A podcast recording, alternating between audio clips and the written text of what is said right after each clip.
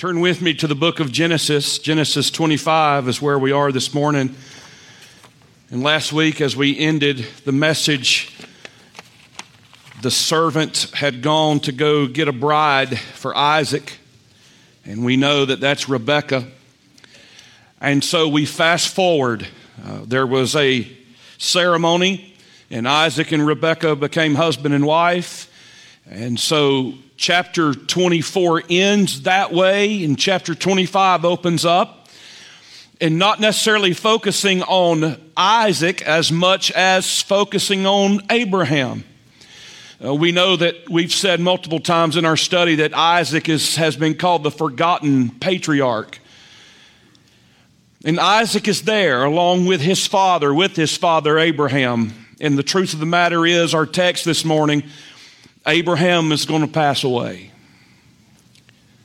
And our title this morning is Watching Dad Cross Over.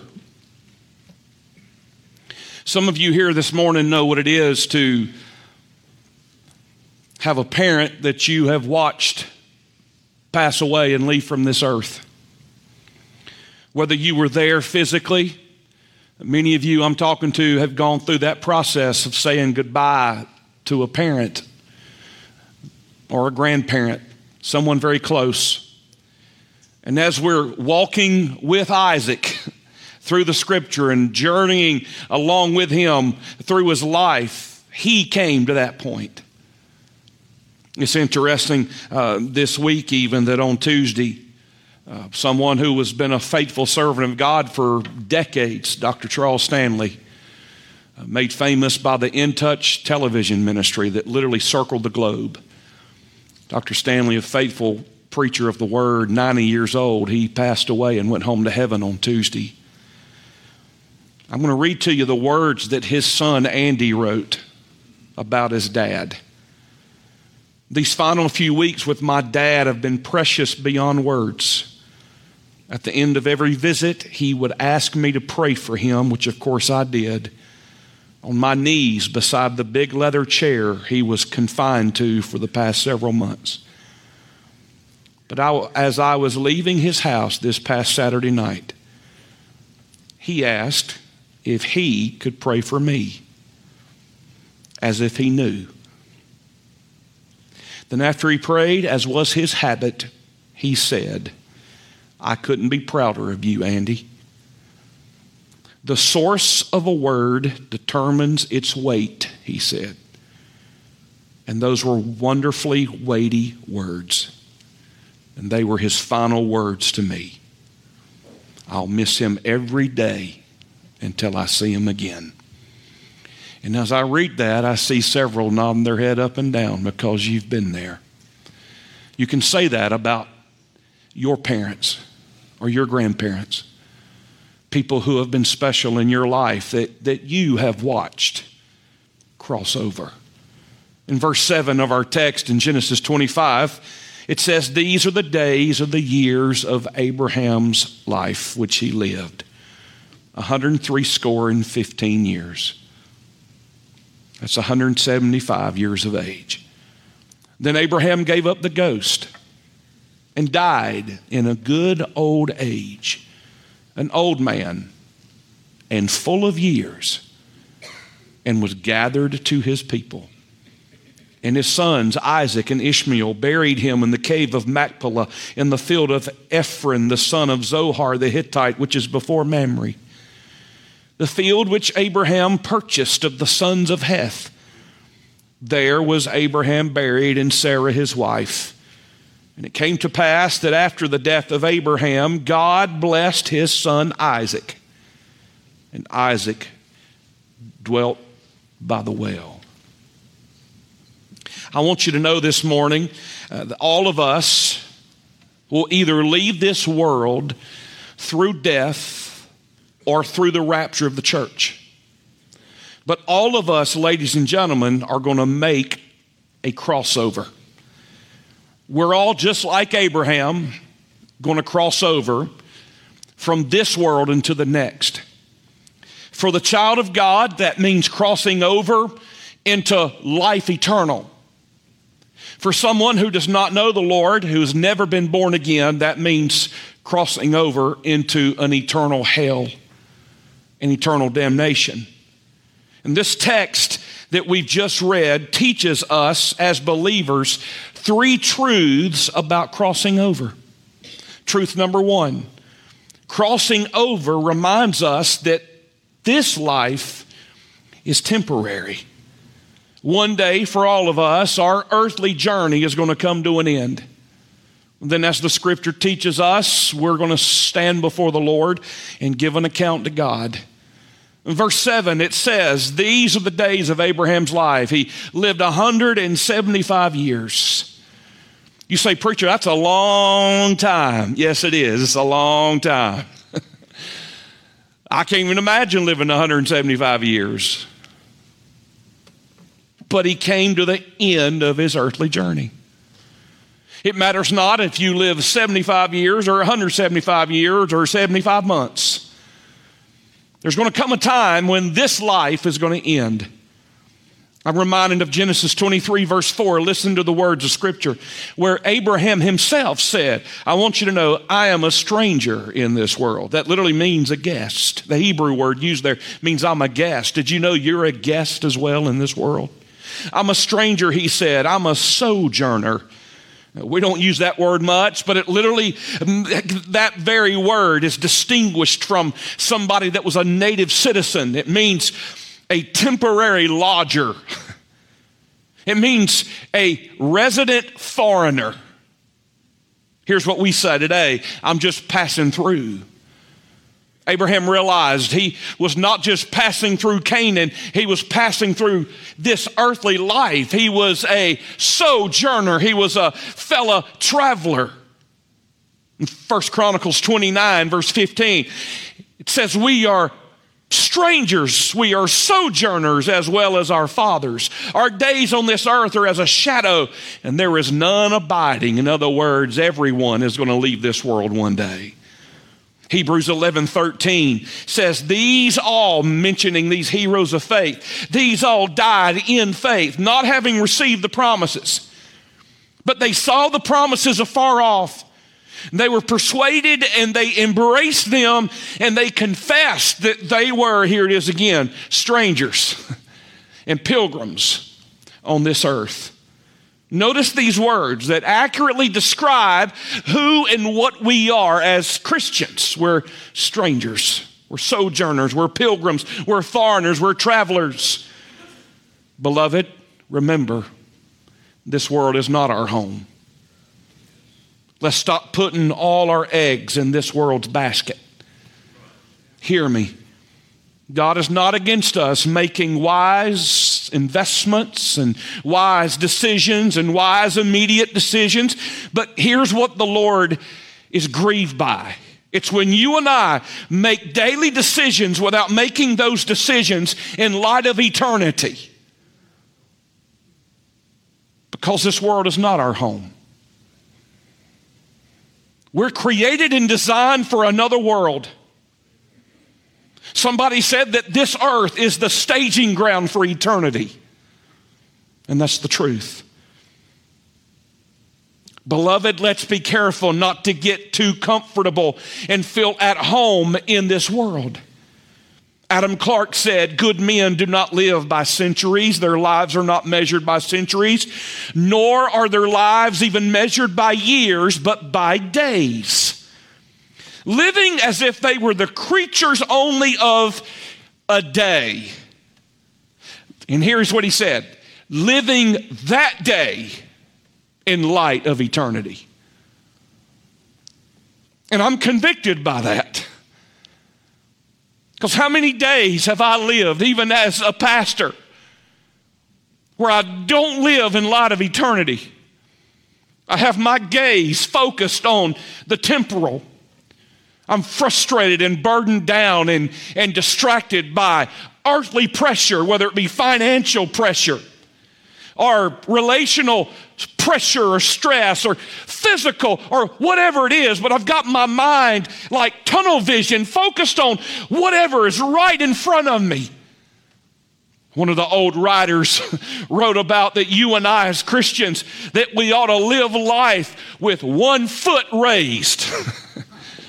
that means that at any moment, any time, that Christ could come back, split the eastern sky, and call us out of here.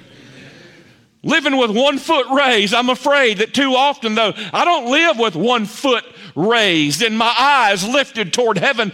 I live too often, and I'm afraid we do too, with my feet planted in this soil here, trying to grasp and fight for something more. The next dollar, the, the next day, the next great whatever, the next achievement, the next temporary pleasure. We've got our minds focused on that. And ladies and gentlemen, hear my heart today. That's how people live that don't know the Lord. But may the Spirit of God quicken you and I today and realize that this war, hey, we're just passing through. God didn't want us to get anchored down here in this world. Abraham remembered and realized that the days of his sojourn were going to come to an end. As James 4 teaches us, life really is just a vapor, and yet we tend to think, and one writer said, we tend to think and at least hope that my vapor is a little more substantial than yours. my vapor is going to last a little bit longer, be a little bit more significant. We tend to put most, if not all, of our eggs into this basket called life. And we live for this present world this present existence without considering that there is, in fact, infinitely more that awaits us on the other side. Remember the admonition of Jesus in Matthew 6 19 lay not up for yourselves treasures upon earth where moth and rust corrupt and where thieves break through and steal. But he says in verse 20, you make sure you're laying up what? Treasures in heaven Are you laying up treasures in heaven with how you spend your time? With how you spend the resources that God has entrusted in your hand? Corrie ten Boom said, Life is not measured by its duration, but by its donation. Are you investing your time and resources in things that will outlast time and outlive you? Truth number one, crossing over reminds us that this life is temporary.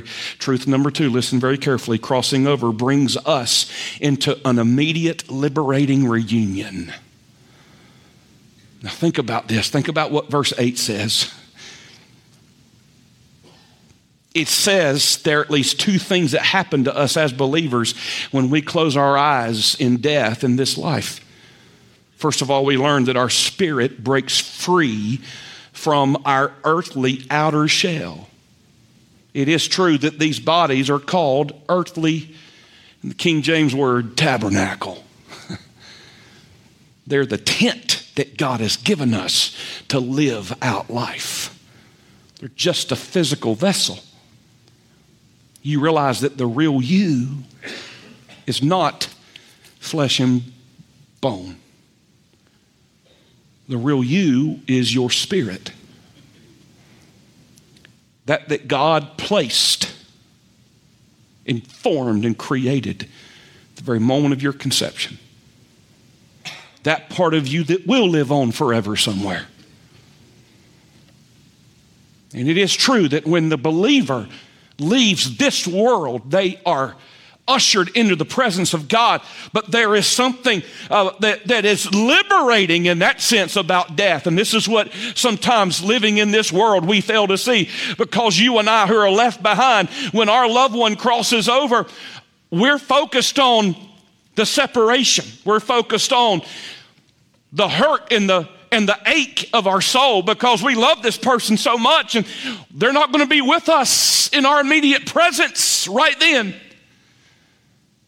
And yet, from God's perspective, there's something glorious that takes place.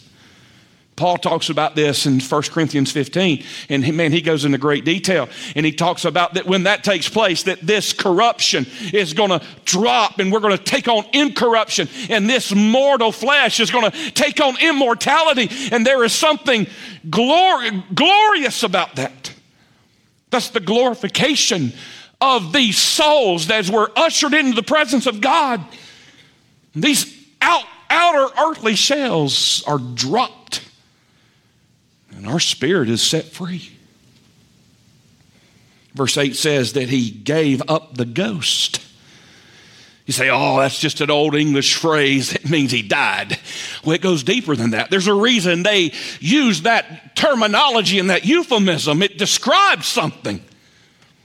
His spirit left his body, he gave up his spirit. Where does spirit go? Did a spirit just cease to exist? Oh, beloved, you know that's not true. There's no such thing as soul annihilation. No, no, no. It means that his soul left. Where'd it go? It went to God. Just as your soul will when you leave this world, that there is something liberating for the child of God in death. His human body, his earthly shell, relinquished the real him Psalm 49, verse 15 God will redeem my soul from the power of the grave, for he shall receive me.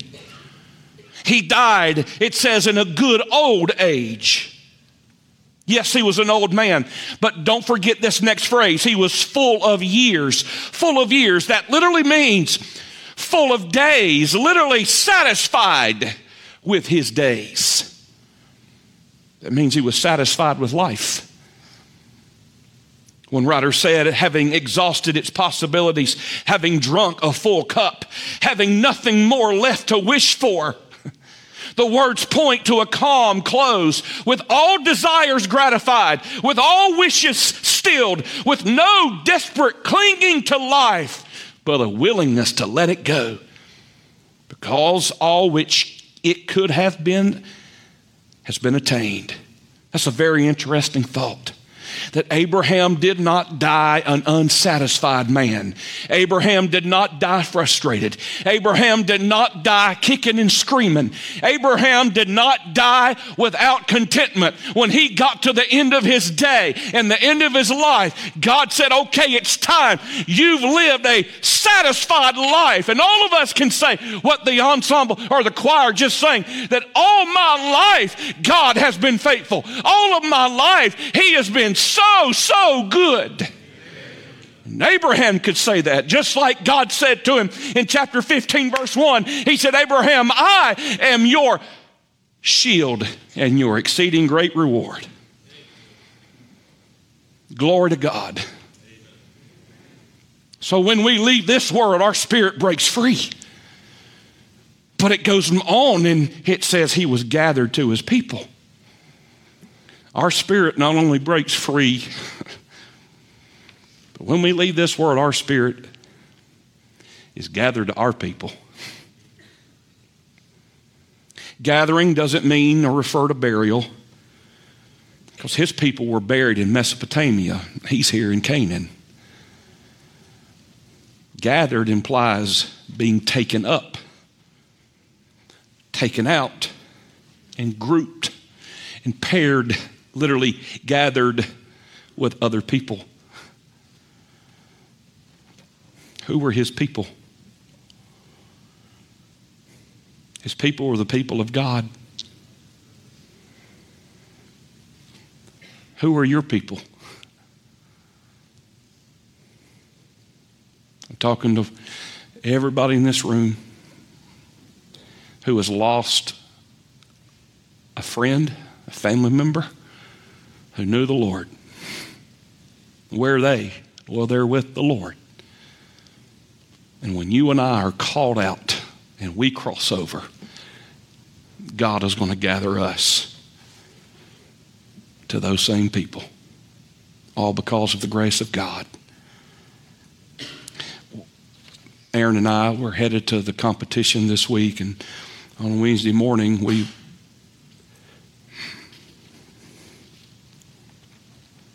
pass through my hometown of Lexington. We do what we normally do if we're headed to Charlotte or Gastonia. We intentionally get off the interstate.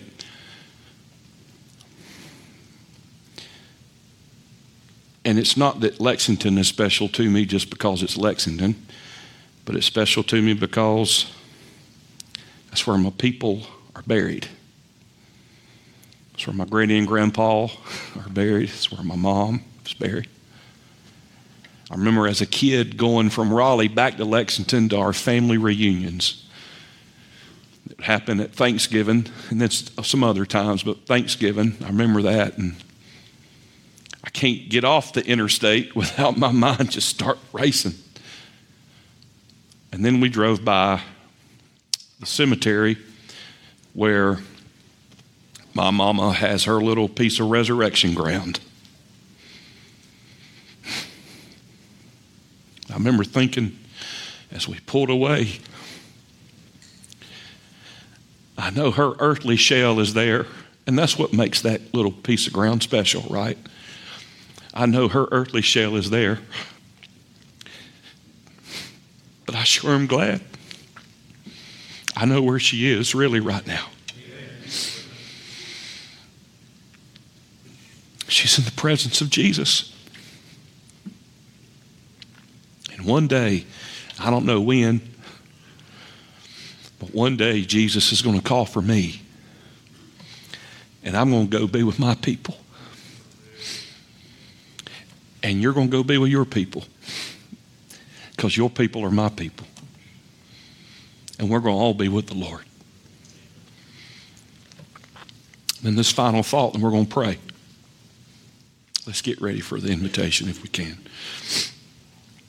Truth number three crossing over must be prepared for ahead of time. It's interesting. Verse 9 says that Isaac and Ishmael, after Abraham's death, they came together, to bury him. They honored him, they officially said goodbye. There's a lot of lessons in that, that for at least for a little bit, Ishmael and Abraham buried their hatchet and came together peaceably.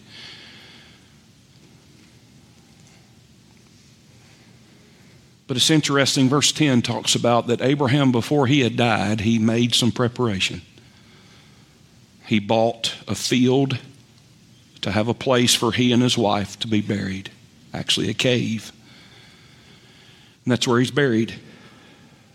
He also did something else. Verse 5 says that he gave, before he died, everything that he had. He entrusted it with Isaac. Before he passed, he left his possessions in the hands of the promised heir, the promised son. He gave Isaac all that he had. But he not only made some practical preparation, and he not only made financial preparation, but the most important thing, ladies and gentlemen, hear me carefully. Abraham made spiritual preparation. You know what Abraham's called in Scripture? He's called the friend of God. He had a relationship with the Lord. He was, here's what we say, he was ready to go. Now, parents, grandparents, you remember when you were raising your kids and you were trying to get out of the house? And there was always that one child, maybe, that always was a slowpoke. And you always had to say, Are you ready? Are you ready? Are you ready yet? Are you ready yet? I don't know why I see some people getting elbowed right now. Are you ready? Man, I mean, we've all, all the rest of us been ready for 10 minutes. I, will tell you what, I'll tell you what. If you're like me, men, you're like, I, am just going to go sit in the car. I'm just, I'm just going to go sit there. I'm not going to blow the horn and attract uh, attention from all the neighbors and give a sign that I'm, I'm just going to go. I'm just going to go. But I'm ready. Are you ready? Then finally, they come bebopping down the outside, get in the vehicle. They're finally ready. I want to ask you this morning. You may have a whole lot longer to live. The oldest person alive right now is a lady named Maria in Spain. She's 116 years old. Shazam, right? And 50 days. 50 days are important, right? When you're 116. She's 116 years and 50 days. Old Maria. Hey, preacher, you, I mean, how long you going to live? Man, I don't know. I may not make it off the stage. I might not see tomorrow morning. I might live another, you know, 20, 30, 60. I mean, no, no, probably not. But I don't know. Do you know? You know the day of your birth, right? You know the day of your birth, but do you know what's on the other side of the dash? You don't, do you? I don't either. I got a question for you. Are you ready? I don't mean are you ready to walk out the door. I don't mean are you ready to get in your truck and go to church or go to school or go to work. Are you are you ready to see Jesus face to face? Have you made preparation? You see, because crossing over and seeing Jesus face to face is not about the waters of baptism. It's not about taking communion or the Lord's Supper. It's not about coming and joining every church in Wayne County. No. It's not about how much money you give or don't give. It's not about your good works or your good deeds or mine. It's not about your family heritage. God has no grandchildren, right? Doesn't matter who your papa was. Well, I'll tell you my papa. No, no, no, no. Are you ready? Have you made preparation? Do you know 100% for sure that you have trusted in the merits of Jesus Christ and His grace alone? You believe He died for you. You believe He paid your sin debt. You believe He rose again for you. And you have done what Mark 1:15 says, you've repented and you believe the gospel. And you've opened the door of your heart like you'd open the front door of your house and let Christ come in. That's what it means to be ready. And I ask you again, dear one, are you ready? Are you ready? Are you ready? Are you ready to cross over? Because, friend, you're not ready to live until you're ready to die. And you can be ready today. What world are you living for? Where have you made investments? Do you realize you're just a stranger and a pilgrim? this world is not your home.